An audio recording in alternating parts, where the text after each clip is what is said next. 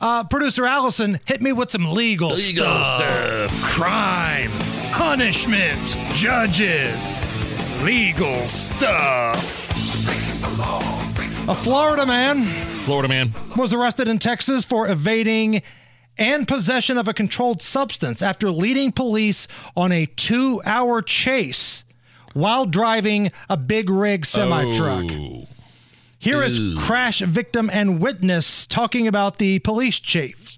I didn't think I was going to make it because it was really fast. We didn't know where to look at exactly. It's either the uh, the driver or the 18 wheeler or the cops because it was so fast and they were passing by so fast. I was coming down with my family and all of a sudden I see 100 cars of police just chasing that big 18 wheeler. Yeah, you could sideswipe like a Honda if you're in a police chase and Right. get away with it. You ain't doing that with an 18 wheeler. That's scary. Uh, and I'm glad they caught the guy. Nobody was hurt. But I, I will say one thing: I the truckers. I lo- love truckers. Love the trucking industry. I, you guys kept us going during COVID. Deserve a lot of credit. But man, sometimes I see those truckers. I mean, motoring down 65 on my I'm on my way to, way to work. Hell, I, I saw this oversized load carrying a trailer home.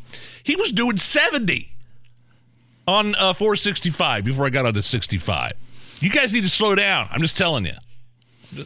Now, devil's advocate, what if they have to get a bunch of Coors Banquet beer to Georgia?